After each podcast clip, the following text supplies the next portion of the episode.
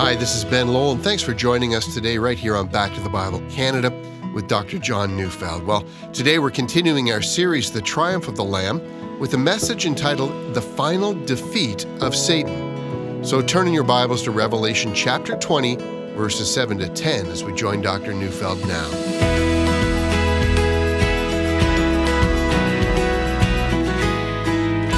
Do you remember the account of the rich man and Lazarus? It's a story that Jesus once told in which a rich man died and went to Hades, and a poor man died and was comforted at Abraham's side. And eventually, in torment, the rich man cried out that Lazarus should be sent his brothers to warn them about what's coming after death. But Abraham answers, They have Moses and the prophets. If they don't believe the scripture, they also won't believe when someone rises from the dead. I wonder if you think that's right. You are no doubt aware of some of the arguments put forward by the world's leading atheists.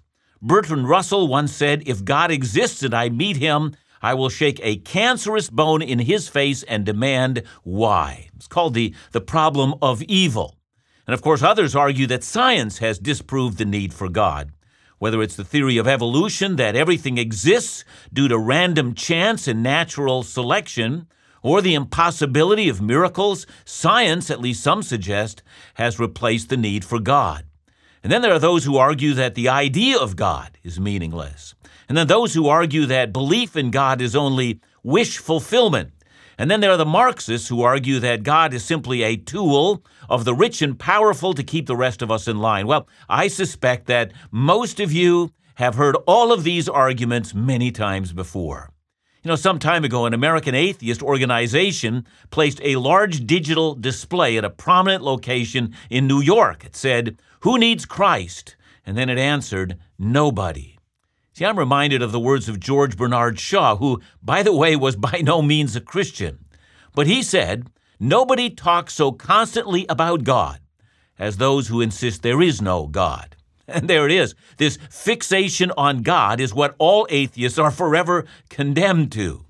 It is said that near the end of his life, Jean Paul Sartre, famous French atheist, told his friend Pierre Victor, I do not feel that I am a product of chance, a speck of dust in the universe, but someone who was expected, prepared, and prefigured, and to which a longtime friend, Simone de Beauvoir, immediately responded, calling Sartre a senile turncoat. There it is. Atheists can't help themselves. They talk of God constantly, and if any one of them is in danger of turning towards God, well, they heap scorn on them, letting everyone know this is not acceptable. And all of that illustrates Romans 1:18, which says that men by their unrighteousness suppress the truth. That is, it was never a lack of evidence. It was always the unwelcome nature of the evidence. You know, atheists seem to prove that almost every day. And so with Paul's statement in Romans 1:18 of suppressing the truth and Jesus teaching that if they will not listen to the scriptures, they will not believe if someone rises from the dead. Well, with that we come to Revelation 20 verses 7 to 10. It says, "And when the thousand years are ended, Satan will be released from his prison and will come out to deceive the nations that are at the four corners of the earth, Gog and Magog, to gather them for battle. Their number is like the sand of the sea. And they marched up over the broad plain of the earth and surrounded the camp of the saints and the beloved city. But fire came down from heaven and consumed them, and the devil who had deceived them was thrown into the lake of fire and sulfur, where the beast and the false prophet were, and they will be tormented day and night forever and ever. Now, in this passage, we come now to the end of the millennium.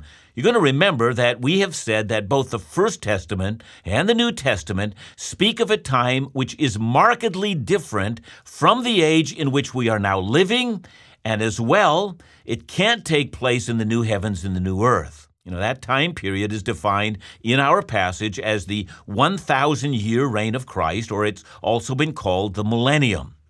We also said that during this time, the saints would receive resurrection bodies and that they would rule with Christ on earth. And Daniel the prophet said words very much like that in Daniel 7, verse 22. He said, Judgment was given for the saints of the Most High, and the time came when the saints possessed the kingdom. So that line corresponds perfectly with Revelation 20, verse 1. Then I saw thrones, and seated on them were those to whom authority to judge was committed. So we've been saying that the question of whether the number 1,000 is to be taken literally or whether it's a symbolic number about a long period of time, well, while that's an interesting question, it doesn't change the meaning of the passage even slightly. Christ will reign the earth for a long time, and during this time, Satan will be bound and prevented from deceiving the nations. The nations will, during this time, be ruled by Christ and will be prevented from rebelling. Micah chapter 4, verses 1 to 7, as we listen to this passage, is going to make it clear that the passage can't be speaking about the present era, nor can it be speaking about the new heavens and the new earth. So let's listen in while Micah shares of a time yet to come. It shall come to pass in the latter days that the mountain of the house of the Lord shall be established as the highest of the mountains, and it shall be lifted up above the hills, and peoples shall flow to it. And many nations shall come and say, Come, let us go to the mountain of the Lord, to the house of the God of Jacob, that he may teach us his ways, and that we may walk in his paths. For out of Zion shall go forth the law, and the word of the Lord from Jerusalem.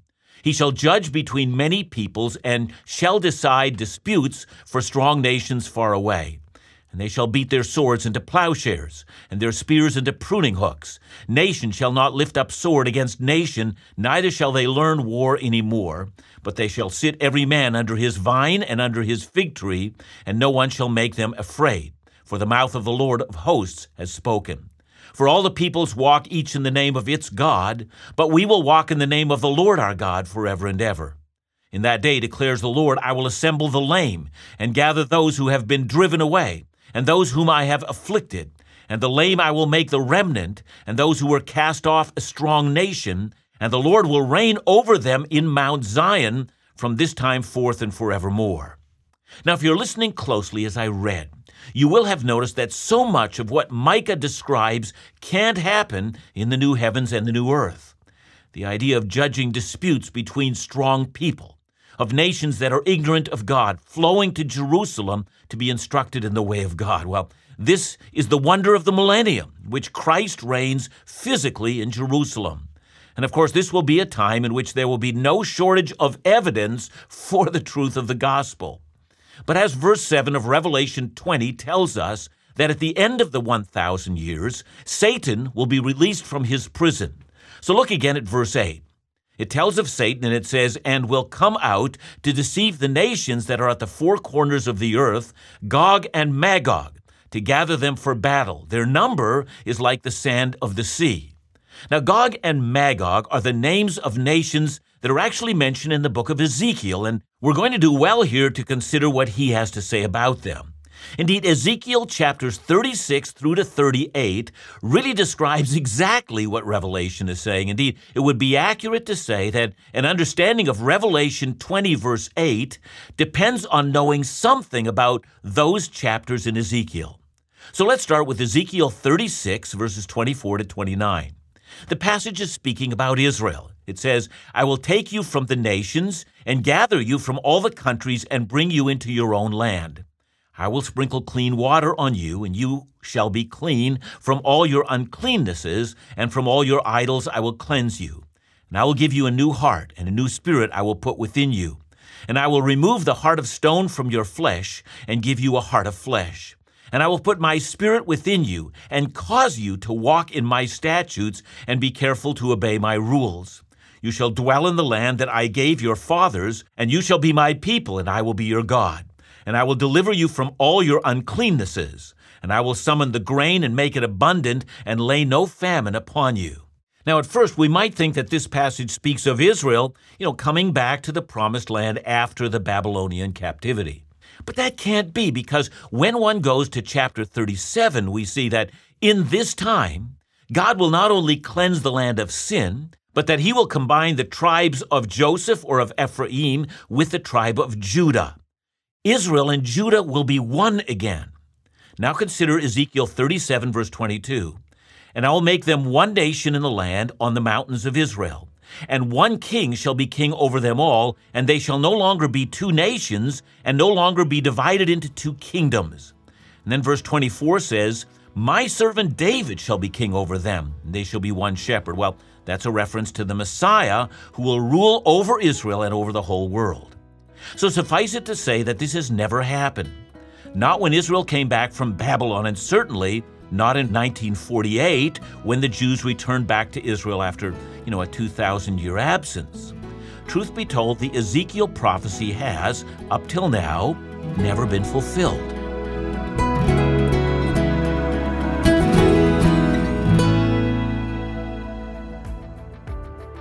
Sarah wrote, I have been saved for over 50 years, was just a little girl, in fact.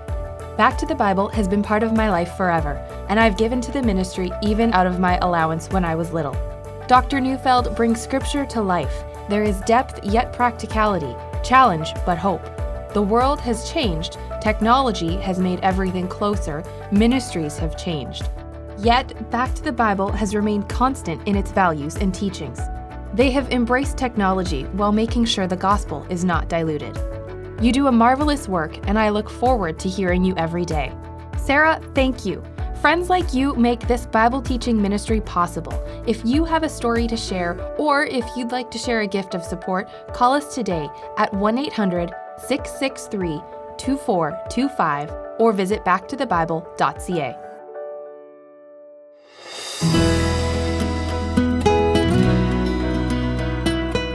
Ezekiel tells of a time when the dwelling place of the Messiah will be among the reunited people of Israel, and then Israel is cleansed, and then the nations, seeing this, will seek after Israel's God. See, what Ezekiel is describing has never occurred, although the Bible makes it plain that it will happen in the last days. And it seems therefore fitting at this time to answer a question that Christians often struggle to answer. So many promises are made to Israel in the Old Testament that have, up till now, been unfulfilled. Are they to be fulfilled in the millennium? Well, in order to answer that, let me take you to Paul's words in Romans 11. There, Paul speaks of what has happened because of Israel's fall. And in, in verse 11 of that chapter, he makes the case that, in his words, through their trespass, salvation has come to the Gentiles. Now, that's demonstrably true. You know, when the early church was persecuted in Jerusalem, the apostles were forced out of Israel, sharing the good news with the Gentiles. And wherever Paul went on any of his missionary journeys, he went first to the synagogues where frequently he was expelled, and that forced him to take the gospel to the Gentiles. See, there's no doubt then that Israel's rejection of the gospel brought the gospel to the Gentile world. Now, in Romans 11, Paul then takes that even one step further asking us to think of God's sovereignty in that turn of events. See, Paul acknowledges that the natural branches of the tree were broken off so that the wild olive branches could be grafted in. But then he goes on to say, God has the power to graft the natural branches back into the tree. And then Paul says that in these matters there's a mystery. The partial hardening has come on Israel until, he says, the full number of the Gentiles come in, and then, through this, Paul says, all Israel will be saved. How so? Well, here Paul says that the deliverer will come, he will banish ungodliness from Jacob. That means in the future, the Messiah will end the season of Israel's partial hardening, and then the deliverer will come and take away Israel's sin. But how and when? And even though Paul doesn't explain how it's going to be done, we are well served to remember the words of Zechariah in chapter 12, verse 10, that when the Messiah returns to Jerusalem, Zechariah says of Israel that when they look on me on whom they have pierced, they shall mourn for him as one mourns for an only child, and weep bitterly as one weeps over a firstborn. You know, I understand these passages to say that when Christ returns, and when he transforms the body of his saints into their resurrection bodies, that Israel is going to see this, him whom they have pierced. And they're going to rush to their Messiah, and in that day, as Ezekiel had foreseen, he will cleanse their land and pour out upon them a spirit of grace. So, my understanding of Israel's role in the last days is that I believe that during the millennium, the Messiah is not only the world's Messiah, but he is, as the First Testament foresaw, Israel's Messiah. And in the days of the millennium, his chosen people will remain loyal to him even while other nations murmur and complain. And so, as Paul has said, God will graft his people in again. I think he's going to do that in the millennium. And even though I pray for Israel today, I don't actually think the Jewish people will return to their Messiah in full until they see Christ coming in great glory. Now, let's get back to what the prophet Ezekiel said. After the Messiah cleanses the land, and after he pours his Spirit on his people, as the people of Israel are born again, Ezekiel then takes us to the end of this long period of the Messiah's reign over Israel, and the long period of peace comes to an end. I'm reading now Ezekiel 38, verses 1 to 4. The word of the Lord came to me Son of man, set your face toward Gog of the land of Magog, the chief prince of Meshech and Tubal, and prophesy against him, and say, Thus says the Lord God Behold, I am against you, O Gog, chief prince of Meshech and Tubal. And I will turn you about and put hooks in your jaws, and I will bring you out and all your army, horses and horsemen, all of them clothed in full armor, a great host, all of them with buckler and shield, wielding swords. And then later in that same chapter, in verse 18, it says, But on that day, the day that Gog shall come against the land of Israel, declares the Lord God, my wrath will be roused in my anger. And then with the utter defeat of Gog, verse 23 says, So I will show my greatness and my holiness, and make myself known in the eyes of many nations. Now, reading those verses from Ezekiel reminds us of Revelation 20, verse 8. Satan comes out of his pit. He deceives the nations from the four corners of the earth, Gog and Magog, says John and he gathers them for battle, and their number is like the sand on the shore. So we need to use a little sanctified imagination here. God's chosen saints are ruling and reigning with Christ, in Israel, who is saved during the millennium, have become fiercely loyal to their God and his Messiah, Jesus, the Son of David. And furthermore, many among the nations journey to Israel, and they say, Teach me the ways of your God.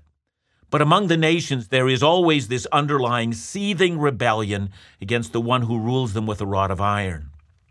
And that, of course, brings us back to Jesus' words that if they don't believe the scripture, they would not believe if someone rises from the dead. See, it's not a lack of evidence that leaves men and women in rebellion. It's hatred of the ways of God.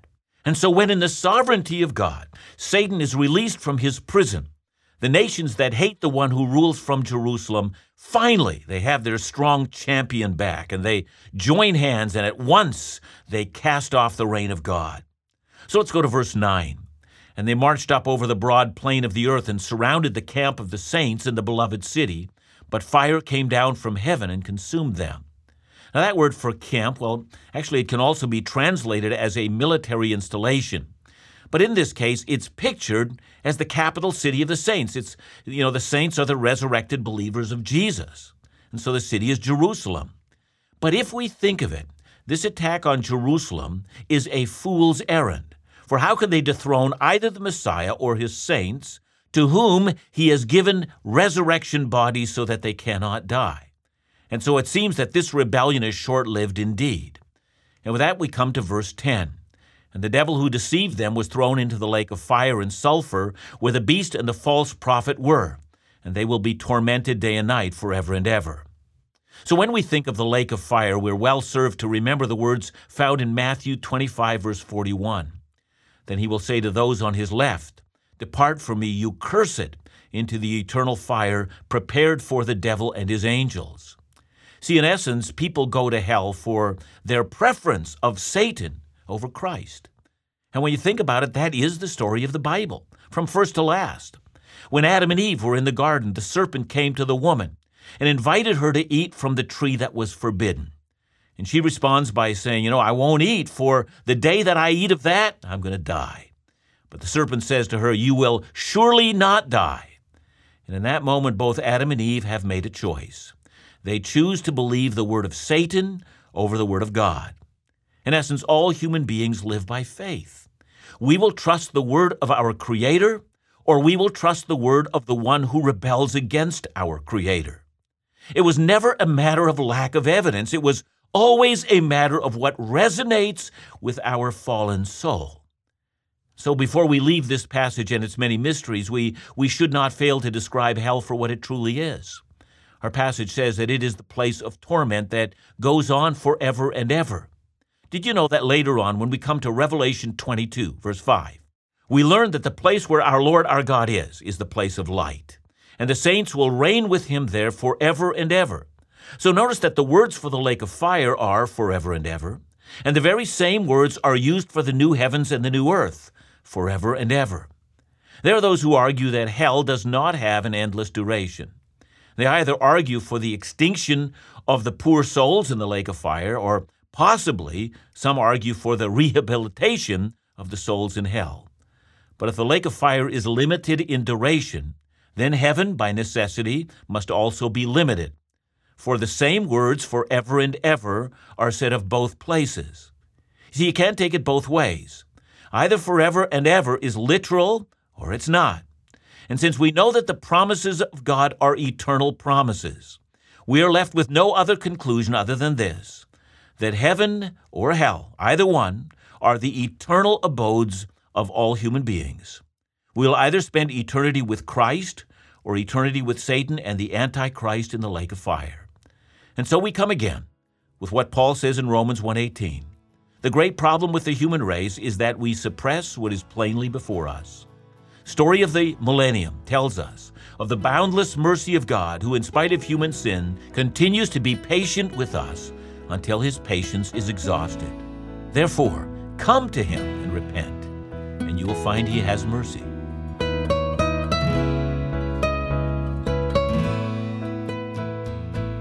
John, I'm not certain in this day and age, but you know, in our desire to be compassionate and gracious and, and those types of things, you know, we, we tend to think that, well, hell certainly can't be eternal. I know it speaks that type of language, but it can't certainly be true. Yeah, Ben, that's such an important question because uh, if hell is not eternal, I mean, obviously, I've already made the point that then heaven can't be eternal as well because the same words are used of both dwelling places. Having said that now, I'll add one more thing. If hell is not eternal, then it must be possible to pay off our sin debt there. That is, somehow we must be able to do it so that finally we'll say, okay, now I have done it. Um, that would mean, of course, that Christ's death is not uh, necessary because there's another way to pay off your sin debt. Again, it's a problem. Thanks so much, John. Remember to join us again tomorrow as we continue our series, The Triumph of the Lamb, Volume 4, right here on Back to the Bible Canada, where we teach the Bible.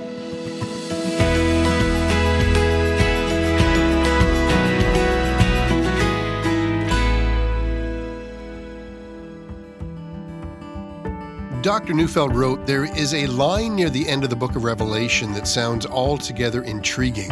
Revelation 21 5 says, And he who was seated on the throne said, Behold, I am making all things new. All things. What can that mean? Well, according to the book of Revelation, this present world will die. Now, that's not just a theological statement, it's a statement meant to bring comfort to suffering Christians. This month, Dr. Neufeld presents the final volume of his study on the book of Revelation entitled The Triumph of the Lamb.